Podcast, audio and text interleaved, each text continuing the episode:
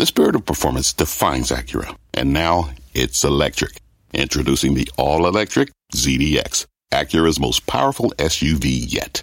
While what powers their cars may change, the energy that makes Acura never will. Crafted using the same formula that brought them electrified supercars and multiple IMSA championships, the ZDX has track tested performance that packs an energy all its own. With a premium Bang & Olufsen sound system and up to 313 mile range on a single charge, and a Type S variant with an estimated 500 horsepower, the ZDX is everything they said electric could never be. It was built with the driver in mind, just like Acura's been doing since the beginning. We could talk all day, but the only way to experience this electric performance is to drive it yourself. Unlock the energy and order yours at Acura.com. Live from the NASDAQ market site overlooking New York City's Times Square. This is Fast Money. It's good to be back here at the NASDAQ. I'm Courtney Reagan filling in this evening for Melissa Lee. Tonight's trader lineup Dan Nathan, Karen Finerman, Guy Adami, and Tim Seymour. Tonight on Fast, Bitcoin goes bust. Prices crashing below the $32,000 mark for the first time since February. Will the crypto's role in the colonial pipeline hack mean the world's about to change for the digital coin? Plus, Lordstown hits a major roadblock. The headline that sent shares of the EV maker plunging at the end of the day and well into the after hours trade, too. And move over AMC. There is a new favorite stock with Redditors. We will tell you what it is and what options traders think is next for this name in the potential meme game here. But let's start with the latest on the Colonial Pipeline hack with CEO Joseph Blount heading to Capitol Hill to testify on the breach. For all of the latest details, let's get to Eamon Javers. Hi, Eamon. Good evening. Yeah, hi, Courtney. This hearing was really about examining two decisions that Joseph Blount made at Colonial Pipeline. One was the decision decision to shut down the pipeline altogether, and then the other one was that controversial decision about paying the ransom in order to justify himself. Was, this was an interesting moment. He was asked at one point what the worst case scenario could possibly have been here uh, in terms of Colonial Pipeline not paying the ransom. Here's what he said. It took us from Friday all the way to Wednesday afternoon the following, and we already started to see pandemonium going on in the markets, people doing unsafe things like filling you know garbage bags full of gasoline or people fist fighting in line at, at the uh, the fuel pump. The concern would be what what would happen if it is stretched on beyond that amount of time. He raised the prospect that you could see a situation where jet fuel couldn't get to jets, where uh, first responders wouldn't have access to their, their vehicles, you know, all of the kinds of things that would have happened in this country if he hadn't made that decision to pay that ransom. Another interesting moment was this question of whether or not Colonial Pipeline could operate manually. Why is it, senators wanted to know, that this is so uh, data driven and computer driven? Why can't they just simply turn valves and operate the pipeline? Here's what he said on that a lot of those people that did operate Colonial Pipeline and other infrastructure in America historically manually, they're retiring or they're gone. Fortunately, we still have that last bit of that generation, which allowed us to do what we did during this particular event. So, Courtney, there's a little bit of a back to the future moment here where he's talking about this older generation of pipeline workers who actually know how to turn dials and valves and all the things you need to do to operate a pipeline manually. That, he said, is aging out of the workforce, but that might be what they need going forward, he said, uh, in order to hedge against the risk of these kind of pipeline hacks. And that's something that I think a lot of corporate America might take into account. How do you go back to an analog past uh, and, and hedge against sort of the crash of the digital future? Future. Fascinating moment and fascinating decisions here by a CEO, Courtney. Absolutely. Mean, I was just thinking to myself, there actually provides me some level of comfort that an actual human could get involved and make some fixes that have been caused by disruption right. in technology. Just like the old days hey, you know, back to the future, just like you said. Eamon, thank you very much. All right, let's go to the desk, Karen. I want to start with you and trade this. There's a lot of layers and levels to this story. Let's move things like cryptocurrency to the side. How does this make you think about cyber software companies, companies that protect with ransomware, and all of these different levels of security for all of our lives that are now run online? Well, you can see obviously the demand for that product, right, would be sky high. But another thing that I think about is what kind of duplicate measures do companies need to take? How much more expense do we need to think that they need to build in so that they can have some maybe analog solution to some of these potentially cyber problems? Is there a workaround there? It's sort of, I mean, to the extent that this can happen, we didn't talk about Fastly, but to the extent that these kind of things can happen, it, it does have another, it, it adds another level of risk to any company. And I don't know how to value that yet, right? Right. So, you know, in a few days when this story goes away, maybe I'll forget about it. And yet the risk is still there for sure. Absolutely. We've seen it. We've seen it over and over now. So I don't know how to think about that. And then I always come to, all right, cybersecurity stocks are sky high. Is now the time to mm. buy them? My gut would tell me not yet, or not, or it was, but not now. So at the moment, I'll probably just sit there being scared of risk. which is what I do. There you go. Dan, what do you think about this? How's the way to play it if you're scared or not scared of risk? I mean, it doesn't matter. I mean, listen, we're seeing, we're going to talk about a couple issues, in instances just this week of a single point of failure. You know, we've spent the last 20 years thinking about the war on terror, saying we're not going to negotiate with terror, uh, terrorists. Mm-hmm. And when you think about what's going on, when you have a fiduciary responsibility, you're a, a corporation, right? And you have investors and then you have customers that rely on you. You have to figure out how to kind of avoid these things. One of them would be um, not having single factor authenticity. You know, like uh, you know, like that, right. that, That's a big issue here, point. right? You know, so like it doesn't seem like they had the proper um, procedures in place to avoid this sort of thing. It seemed pretty simple at the end of the day.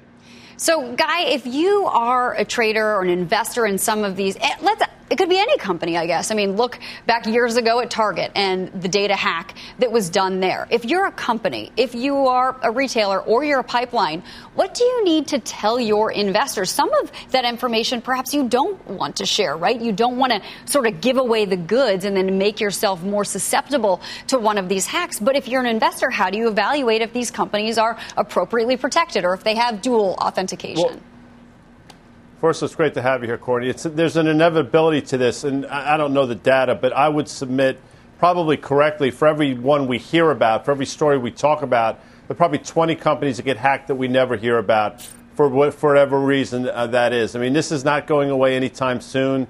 You know, the good news, I guess, for single stocks, it's not going to affect the single stocks. The bad news is, I just think this is the tip of the iceberg. You know, if you really want to take down a society, we, we consider ourselves to be you know, civil and, you know, s- somewhat, uh, you know, down the chain of evolution.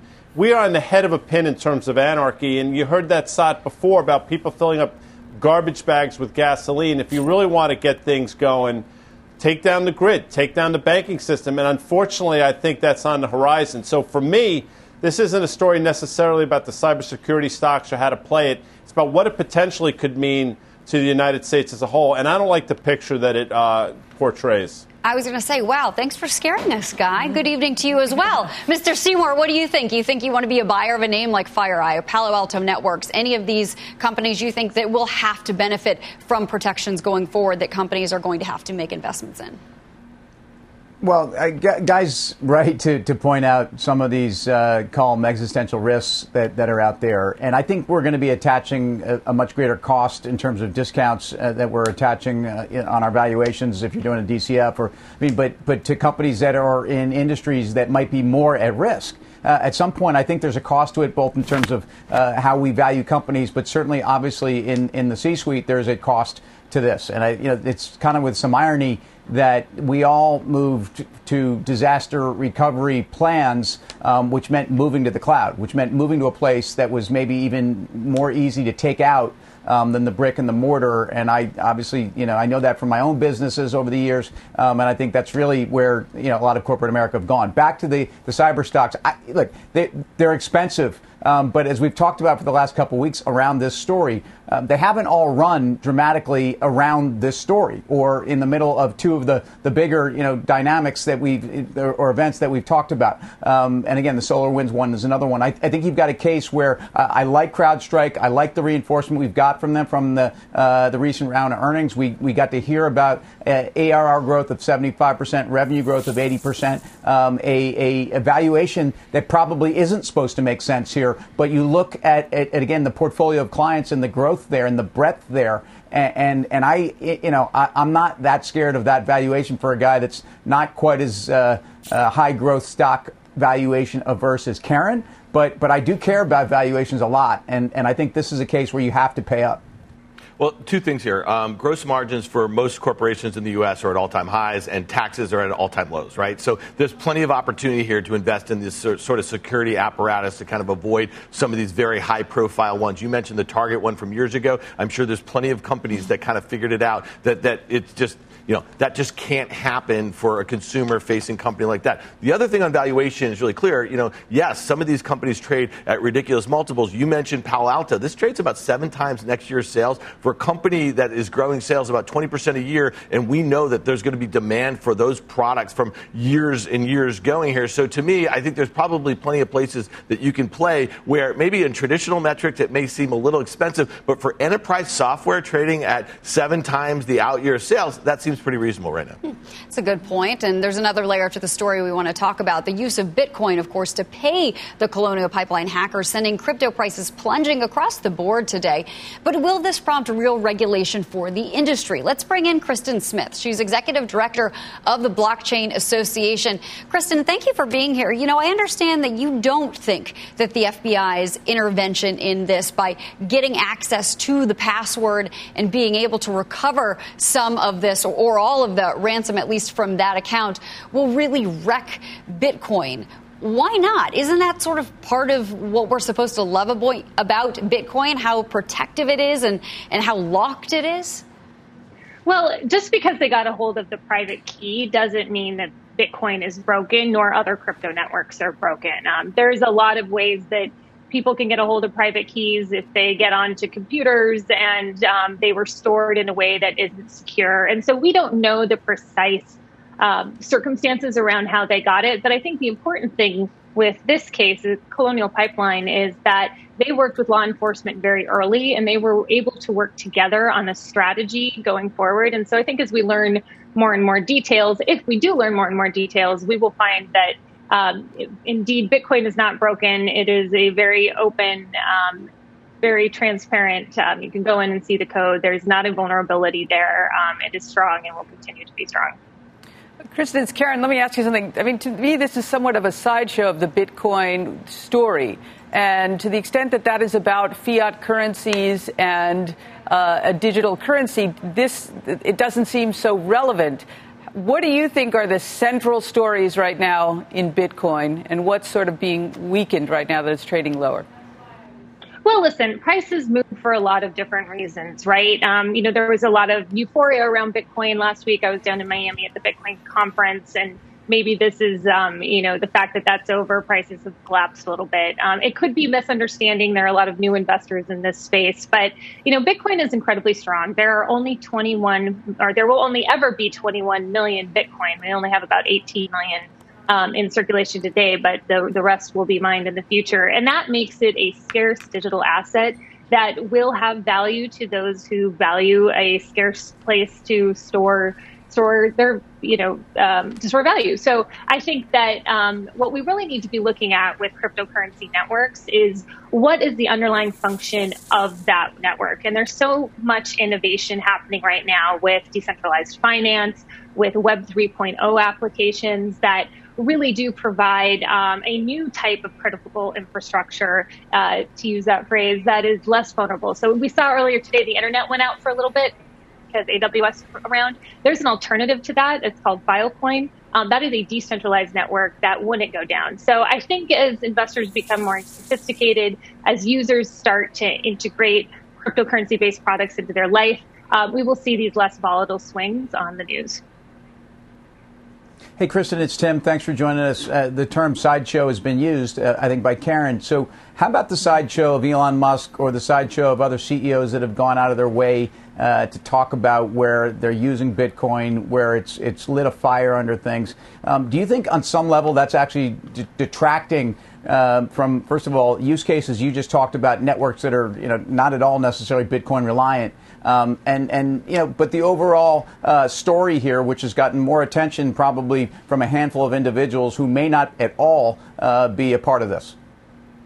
Yeah, no, I think that um, it's unfortunate that we've seen um, such a reaction to statements by Elon Musk. I mean, I think a lot of that is driven a little bit by a misunderstanding. I mean, it's definitely something that I think is around at least for the foreseeable future. So if you are a consumer and you're thinking about purchasing Bitcoin, you know, you very much need to be aware that that there are um, reactions to things like that, and that's something you need to watch out for. And so, um, you know, it, you you know, you shouldn't be putting um, your your assets into the space if you can't stomach some of the swings that the markets uh, are, are uh, undergoing these days.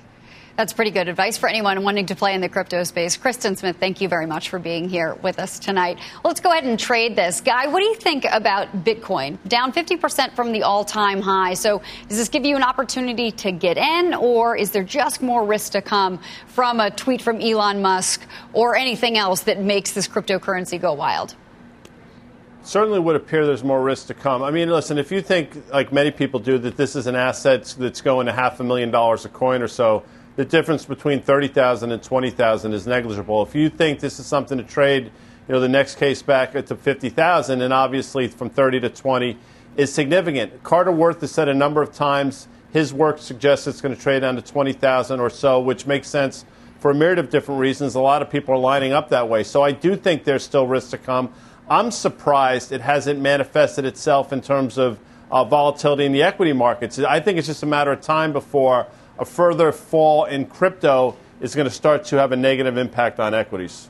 That is a good point. Market's relatively flat today. But let's take a look at Fastly over the last 24 hours. Karen brought it up earlier. Shares of the cloud company dropping after system failure caused outages at a broad array of websites. But the stock ended the day up more than 10%. It doesn't appear to be a hack, but it also highlights another vulnerability in our tech infrastructure. So, Dan, why in the heck were shares up today? No one left to sell. I mean, the stock's down at the lows today, down 65% from its all time highs made about six months ago. Um, this was a high flyer, it was a pandemic winner. Um, they saw massive pull forward and some demand for their products. And, you know, again, you know, single point of failure here. A lot of websites went down, a lot of companies, there's a lot of customer concentration here. Um, so you have a situation where there's 22% short interest you got some bad news. People can't really quantify it. I mean, this is not something that you can say, oh, this is their fault or this is X percent of their business. And, you know, you just run out of sellers and get a good old fashioned short squeeze right there, Tim. Maybe some naked shorts in there. I don't know.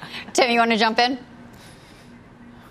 Uh, just to have a case where uh, there's been a, a, whirlwind, a whirlwind around the stock. I, I you know, I think there's more volatility to come. I, am not sure that uh, the selling pressure is over, but I agree with Dan. At some point, you see exhaustion. All right. Well, coming up, new virus fears are causing some major shipping delays in China. Ugh, I feel like we've heard this before. So, what does that mean for the retail trade? But first, shares of Lordstown Motors falling hard today. We'll tell you what was behind the big drop. This is when Fast Money returns. Stick around. Wouldn't it be great to have all your investment and retirement accounts in one place? Yahoo Finance, our sponsor today, makes it easy. I use it to put my investment account and 401k accounts into one hub and get expert tips that help me confidently manage my money. For more than 25 years, Yahoo Finance has been the brand behind every great investor. Whether you're a seasoned investor or are looking for that extra guidance, Yahoo Finance gives you all the tools and data you need in one place. They're the number one finance destination, producing a holistic look at the financial news cycle, including breaking news, original editorial perspectives, analyst ratings, independent research, customizable charts, and so much more. Securely link your brokerage accounts for a unified view of your wealth, including 401k and other investments. A comprehensive perspective is what sets apart great investors, and it's how Yahoo Finance ensures you have the insight to look at your wealth in its entirety. For comprehensive financial news and analysis, visit the brand behind every great investor, yahoofinance.com, the number one financial destination, yahoofinance.com. That's yahoofinance.com. Welcome back to Fast Money. Check out Lordstown Motors dropping sharply today after the company issued a stark warning about its future. Let's get to Phil LeBeau with the details. Hi, Phil. Hey, what's going on? You know, this is a, no, a report from Lordstown Motors that is not a complete surprise given the fact that the company on Friday was told by uh, the NASDAQ, look, you've got to file a 10Q. You haven't done it. If you don't file one, we may delist you. Well, they filed the 10Q today, including a going concern notice. And in that going concern, they outline what the problem is. It's all about cash. And we've known this for some time that they have very little cash. They were looking for some strategic investors, possibly some infusion of cash. The company saying the company believes that its current level of cash and cash equivalents are not sufficient to fund commercial scale production and the launch the sale of such vehicles. We're talking about the first pickup truck, which is scheduled to go into production by the end of the third quarter. That is the endurance pickup truck. But as you take a look at shares of Lordstown, again, losing about 30%, Courtney, just today, the real question becomes if they don't have the cash right now, they don't find a strategic investor, they don't come up with some way to get a big infusion of cash as quickly as possible, will they even make it to production by the end of the third quarter? Curious to see what happens over the next couple of weeks. So, Phil, this is sort of like you said at the beginning of your report, just confirmation previously of what they basically told us when they reported their earnings. They just yep. did it in official, official capacity in a 10Q, right? Right. But anytime you say we're questioning whether or not we can be a going concern, that really, that's ultimately, if you're an investor, you have to sit there and say, Am I going to keep my money in these guys? Because there's a decent chance that they may not be around three months, six months from now, if they're not going to be able to make it to production. Because if they don't make it to production, Courtney, what do you have? What, what's going to happen with these right. guys? I mean, that's, that's, at the end of the day, that is the main question. Absolutely. Phil, thank you so much. You bet. Let's trade this name. All right, Karen, I feel like we just talked about this a couple weeks ago when they put out their earnings. I mean, right. would you get anywhere near this? No, it's not that kind of thing. But on the flip side, though, this is very similar to what they put out before, right? I don't get that this is new in any way, except that a little time has gone by. There is no deal with a strategic partner yet. Every day that goes by, the leverage of the strategic partner, whoever that might be, GM, whoever, I don't know, that they have a little bit stronger hand, right? Mm-hmm. So if you were in it for that strategic partner, I mean, maybe you start to get a little worried, but to me, not that much has really changed. Hmm. I don't know. I mean, this is just the auditor saying this is the language you have to use, ongoing concern that's you know it's a red flag. It should be, but it does it doesn't sound like new news to me. Right. So now that it's taken a further dip down, Dan, you feeling risky. What no. do you think? I mean, well, what if they find what if they find a strategic partner? Not my cup of tea either. No? Here's okay. the thing: this fits right into this whole meme stock frenzy. It's mm-hmm. asymmetric. We know where it can go. It can go to zero, but it's got 31% at short interest. It's a two billion dollar pre-revenue market cap company, and who knows what the addressable market is? If if some big auto company came in or some strategic partner, there's going to be one of those little meme things, you know, where it goes straight up and then to the like moon the and the little rocket, yeah, all that sort of thing. So I'm just saying that it's not my cup of tea, but I'm sure there's plenty out there on the internet who are down with it. What do you think, Tim? Drinking the tea? No, definitely not. Karen said it's not her thing. It's not Dan's cup of tea. Uh, you know, this sounds like battery acid, um, and and pun intended. I mean, this is awful. Uh, they they told you production was going to be half of what it was. Uh, they told you, you know, a handful of things on that earnings call that we talked about. Mm-hmm. But you know, the fact this is a company that has 250 to 275 million in capex. There's a significant amount of opex costs, and I, you know, there's no cash anywhere. Um, so yes, there's short interest, and yes, this thing could be bid higher. But maybe you know, a strategic takes it out for how much, and just say one of the major OEMs wanted it. Um, what are they going to pay for this asset uh, at this point, especially pre-production and uh, you know? A company that really has very, very little room to maneuver. So, uh, an announcement like today and a going concern, yes, maybe there's certain things that they have to say. Uh, but we talked about this uh, when we, we were on for the reporting of, of their numbers. They, they, the numbers are terrible, but the balance sheet uh, potentially doesn't exist. And why would you invest here? When, when you have a Ford and a GM that have businesses that are, are very exposed to EV and hydro fuel, hydro, hydrogen fuel cell technology and autonomous, um, where the valuations are very attractive. Right. I think I was with you all that night that Lordstown reported, so it feels like a very similar conversation, except we have to talk about it when the stock drops that much in reaction, whether or not we all think it's new news or not. We're just getting started here on Fast Money. Here is what's coming up next. China facing some major shipping delays as virus fears spark back up. So, what does that mean for the state of retail? The traders are checking out that trade next. Plus, options traders are going crazy over some new Reddit darlings. So, which name should you be digging into? We've got that and a lot more when Fast Money returns. For more than a decade, Comcast has been committed to bridging the digital divide and connecting millions to affordable high-speed internet. But the barriers to get connected go well beyond affordability. Through Project Up, Comcast is committing $1 billion to reach millions with digital skills training, resources, and opportunities needed to succeed in a digital world. Project Up, building a future of unlimited possibilities. Learn more at comcast.com slash project up. Welcome back to Fast Money. COVID 19 cases are surging near a vital port in southern China. If the virus can't get contained soon, it could create major disruptions for global supply chains. I feel like we've been here before and I don't like it. CNBC senior correspondent Eunice Yoon is live in Beijing with more. Eunice, tell us what's going on.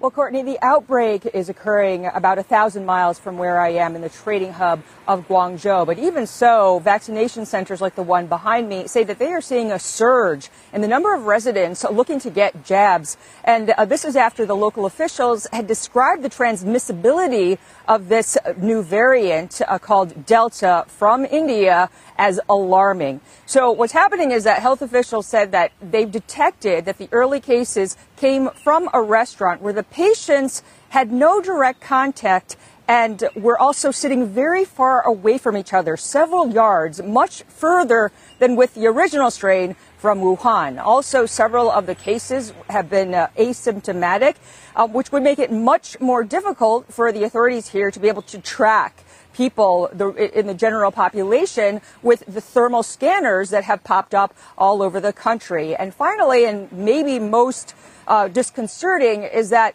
some of those patients had been um, inoculated with Chinese vaccines, which would suggest that the homegrown vaccines aren't necessarily as effective um, against this particular strain. Now, the authorities were very quick to point out that none of the illnesses have become deadly.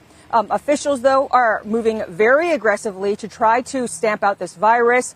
Uh, they've already been testing um, several people in Guangzhou, 18 million in three days. Uh, they've been sending in medical workers, thousands of them, locking down residential communities in Guangzhou. And um, they've also imposed uh, travel restrictions on several of the cities in that area. Uh, so, as you can imagine, uh, these tighter controls are having a disruptive effect on businesses there at the port. In particular, one called Yantian. This is um, a massive port that handles one quarter of the goods from China that are shipped to the United States.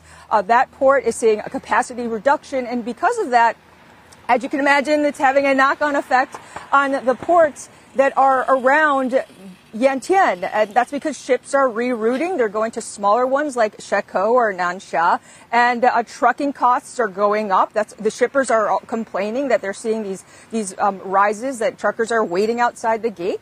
And uh, they said to expect that on top of all the problems that the shippers have been having because of the global logjam, um, to, that waiting times are going to extend by another three weeks. Courtney?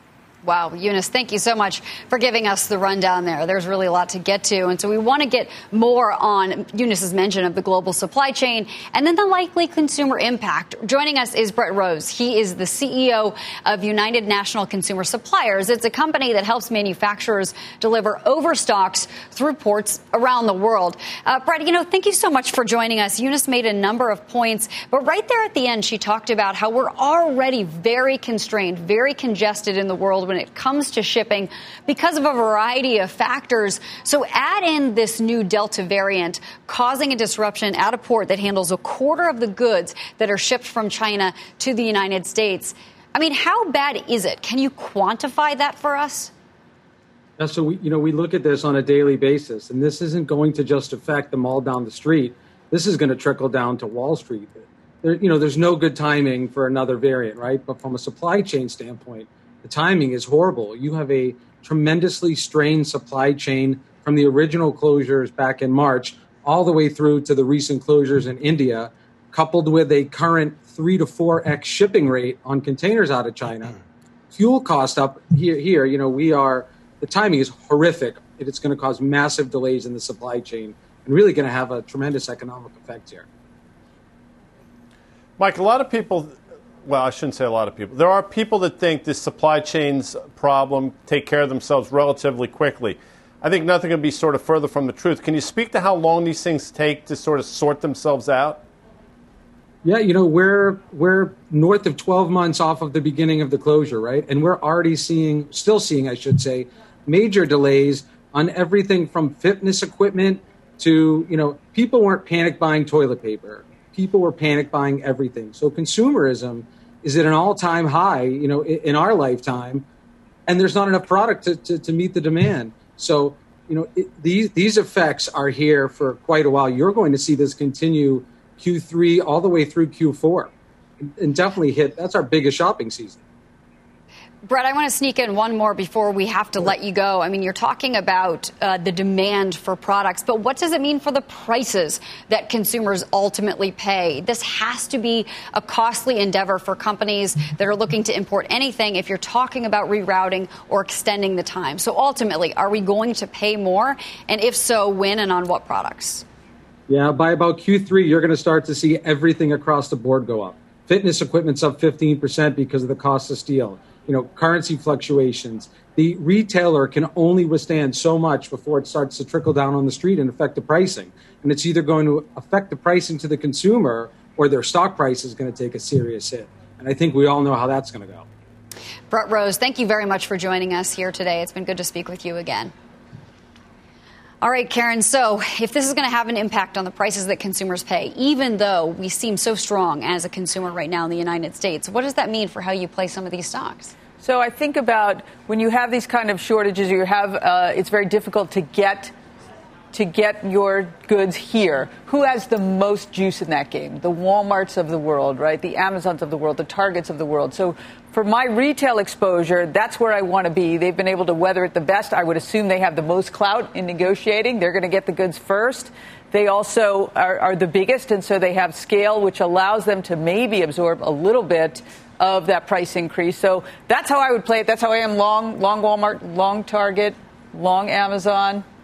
Well, speaking of Amazon, Guy, what do you think that means, say, for Prime Day coming up? Uh, that's a, a, big online shopping holiday for everyone but you, because I know you don't buy anything online. Last we talked, I don't think you'd ever made an online purchase. But if you are a normal person in America and you are shopping perhaps on Prime Day on Amazon or otherwise, what does that mean for the prices you're willing to pay or the access to goods that you'll have? Well, I think that, first of all, thank you for pointing it out because that is true. I am definitely not a normal person.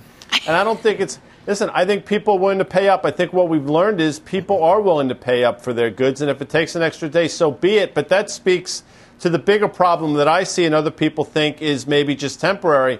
You know, it's inflation all around us, and we're just having a conversation about exactly that. So, this story, I don't think it necessarily affects Amazon. I think Karen makes a great point. By the way, Tim and Dan will tell you that Amazon has basically traded sideways since July, August of last year. The stock has gone nowhere which I think is somewhat interesting as well. But to me, it speaks to a bigger problem the problem being the inflationary pressures that, whether we acknowledge or not, are there. Guy, this is the definition of transitory. I mean, like, like, like literally, and, and also what it does for all those inflation hawks, it actually throws a monkey wrench into um, this the whole idea that the Fed is going to have to combat this inflation by raising interest rates. They're actually going to have to do the exact opposite if the consumer is getting pinched here. But I'd also make the uh, argument while we still have expanded unemployment benefits, there's still a lot of liquidity in the system. We have consumer balance sheets in great place, you know, here to kind of offset some of these transitory price increases. So to me, I just don't really buy it. I mean, like I think Courtney said it before, these things tend to work themselves out over time here, and we don't know how long this will last. But I will also say that if it were to last longer than expected, this is the issue in China in the ports here, it just gives the Fed that much more cover to remain dovish. Hmm, so you may be a little bit more positive than our next guest, who actually says now is the time to be cautious on the consumer. So let's bring in Chris Verrone of Strategas to chart it all out for us. Chris, take it away.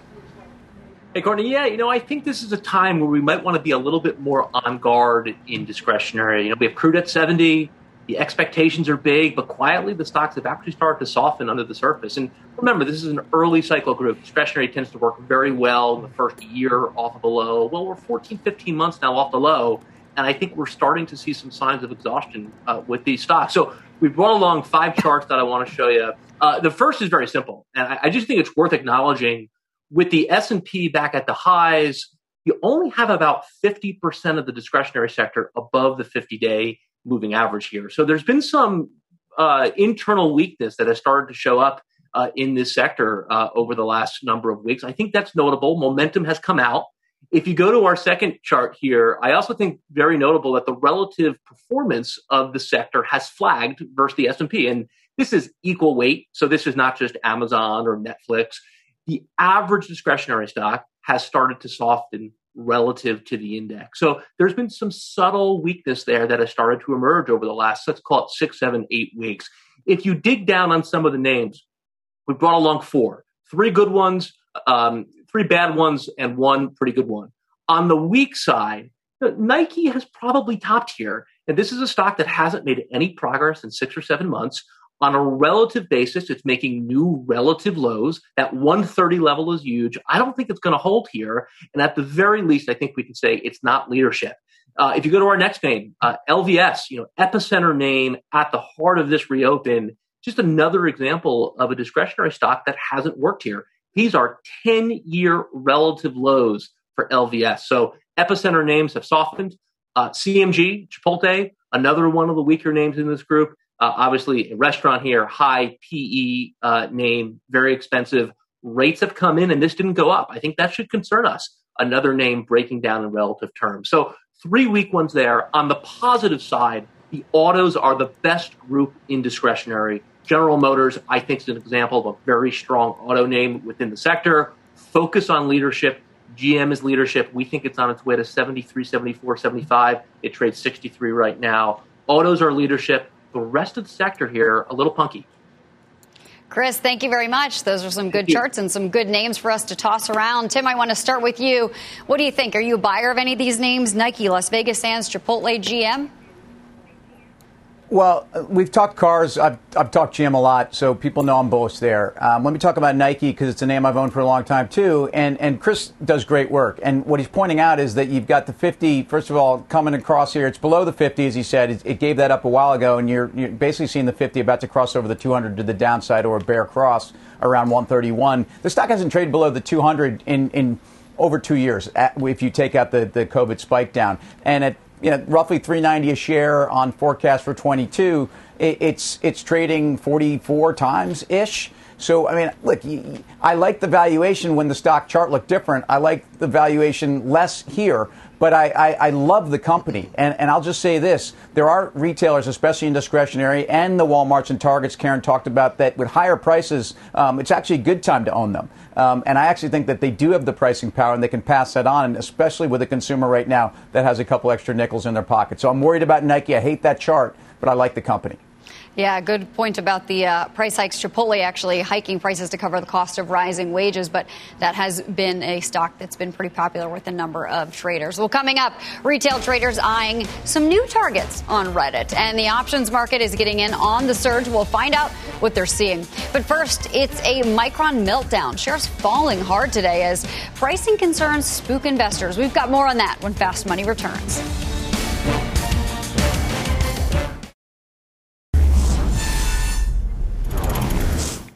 Welcome back to Fast Money. We've got a buzzkill for you. Chipmaker Micron dropping more than 4% today on concerns over DRAM pricing and PC demand. Shares are now down 17% from record highs hit just two months ago. Dan, what's the play here on this one? MU used to be such a momentum trade. What's going on? Yeah, it's kind of lost its momentum. And it's kind of interesting if you look at the chart here and you see where it topped out. It was in uh, sometime in April. And, you know, the great Tom Lee, who often comes on this program, he had a note out today talking about inflation expectations really started to come down. If you're looking at the 10 year U.S. Treasury yield that topped out in March. And I think that kind of flies very closely to what's going on in some of these sort of cyclical sort of semis, um, like Micron, for instance. And so now we're starting to hear analysts talk about less demand, less pricing, less PC demand, that sort of thing. And that actually ties in pretty well with what Tom's thesis is. Now, Tom's thesis is bond yields are going down, inflation expectations topped out. You want to buy equities, so maybe down 17%. Maybe the worst is in it for Micron. We know it's a cheap stock here. Um, but, you know, to me, me, I think that's the back half story is that a lot of these supply dyna- uh, demand dynamics that were odd because of the pandemic are going to abate in the back half of the year, and we're going to see less demand and maybe some oversupply. But who knows with the port thing? Mm, Guy, what do you make here of the move in Micron and whether or not you'd be a player here? What, what's today? The, the 8th of June, right? So that yep. means May 25th wasn't all that long ago. I mean, I can't do that math, but it doesn't seem like it was all that long ago. I mentioned that because on that day, Micron spoke at a JP Morgan conference, and they magically said, and I'm just looking at it here, strong demand for DRAM and NAND. It's amazing how quickly things have changed on that front. One has to wonder what changed. Stock was trading 81, by the way, on that day. Uh, you don't, Tim will say this, and it's true, you, you don't buy these stocks when the valuation is low. That typically is sort of a um, bit of a red flag. It feels like there's more downside here, and if they're telling you that DRAM prices are going lower, these, these stocks be, tend to be very commoditized when things are going bad, and it can overshoot to the downside just like it recently overshot to the upside. Okay, we will watch out for the warning. Not that much below 81, though, right now at 80.53. Coming up, options traders hoping to cash in on a new Reddit target. Professor Khouw joins us next to lay down that trade. Don't go anywhere. Fast money is back quickly right after this. Miss a moment of fast? Catch us anytime on the go. Subscribe to the Fast Money Podcast.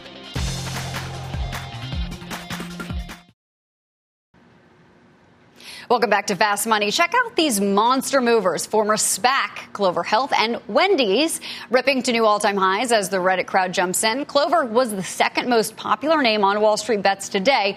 According to Thinknum data, it's now up 190% since the beginning of June it's June 8th. Perhaps unsurprisingly, options action in act, options activity, I should say, in Clover also went wild today. So let's bring in Mike Khouw with the action, the options action. I just jumped myself early there. Mike, what caught your eye? Yeah, so uh, you mentioned it was the second most mentioned name. It was actually the busiest in single stock option space. It traded 15 times its average daily options volume.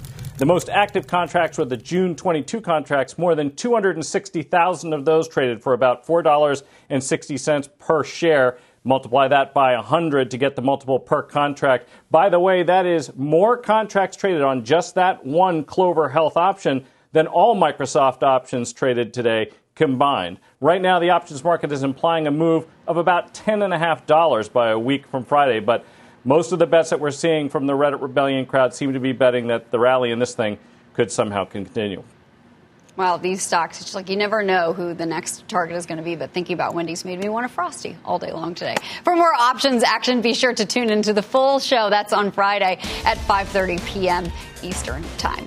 Well, coming up, stocks closing near record highs. So, what do you do with your money? The traders are laying out their playbooks next. And as CNBC continues to celebrate Pride Month all June, here's Goldman Sachs' Maeve DuVally.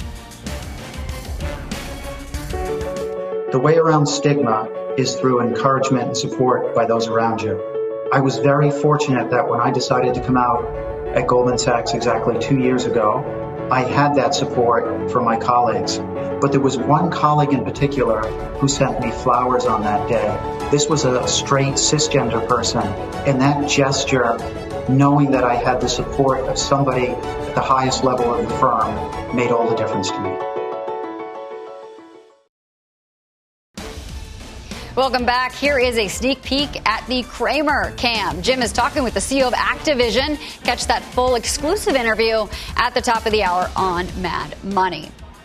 Well, the S&P holding on to gains Tuesday to close within a whisper of an all-time high. The index has quietly climbed more than 4% off its May lows. Tim, what do you make of these moves and the inability to set a new record so close? Well, look, I'm, I'm not too worried about it. Again, as you pointed out, we're talking about four and a quarter percent since the intraday lows of May 19th, and and uh, you know, I think the thing investors should be focused on, perversely, is that yields are falling. Um, I don't think that's good. And, and, and again, they're falling at a time when you're seeing commodity prices continue to move higher. Look at that move higher again on Brent. We keep talking about that story keep, uh, I, I, think, stay focused on the OIH and oil services. But um, the fact that yields uh, intraday lows were back to kind of levels from March, um, I, would be careful what you wish for. I know a lot of people were worried about the move higher in rates. I'm more worried about the move lower. Dan, what do you think about rates? You talk, brought it up a little earlier. I can't agree with Tim more. It seems like everybody is positioned for higher rates. They're positioning their por- portfolios that way. If I look at that 10 year U.S. Treasury yield and we break this kind of 146 level, that was the day um, after that um, May jobs report where we saw that really sharp drop in rates and it came back a little bit. You're looking at 1.2%. And I just, listen, you could say that's great for equities, and I know a lot of people feel that way. But to Tim's point, um, what else is going on? How weak is the data? Are we going to get um, a June really bad report uh, three consecutive months in a row? And what does that mean, I guess, for the economic recovery? And then you layer in all the stuff that we've been talking about. Lots of bad stuff out there right now. Yeah, absolutely, Karen. Lots of bad stuff. But trading in equities largely sideways today, pretty quiet. What does that set you up for tomorrow, going into next week, even? Well, tomorrow, we have a little bit of data tomorrow, but uh, the next day we have CPI, mm-hmm. and that's been a really important metric, right? So I don't. I have been sort of a believer that inflation is coming. I know that it seems the transitory. I get it. That makes sense. There's a lot. You know, you can see contango in a lot of commodities, and why that might be the case. But you know, I'm long financials. I'd rather have rates a little firmer than weaker. I'd rather have the economy doing a little better and rates be a little hotter. Maybe we'll get a sense of that with the CPI on Thursday. If we get a really hot number people can still make the oh it's transitory and that may very well be so right. right, it's still transitory that i believe it i'm not i'm not right i'm not making fun of it but if we see a less hot number then maybe more and more people will gravitate to the transitory trade probably not great for for a lot of things. I was right? going to say both things yeah. can be true, right? You can have inflation, but it can also be transitory. Well, coming up next, we've got your final trades. Make sure you don't go anywhere. It's time for the it's time for the final trade, guy. Schlumberger, Courtney. All right, Tim. Great having you, Courtney. Amazon. Thank you, Karen. EWW, the Mexico ETF. And, and yeah, guys had a great call on Oracle. I'd be a seller in their earnings next week. All right, it's been great to be here back on Fast Money at the NASDAQ. Thank you for watching. Mad Money with Jim Cramer starts right now.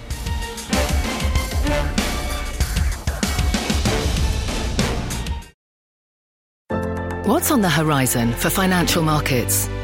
At PGIM, it's a question that over 1,400 investment professionals relentlessly research in pursuit of your long term goals. Specialized across asset classes, but united in collaboration, our teams provide global and local expertise. Our investments shape tomorrow, today. Pursue your tomorrow with PGIM, a leading global asset manager.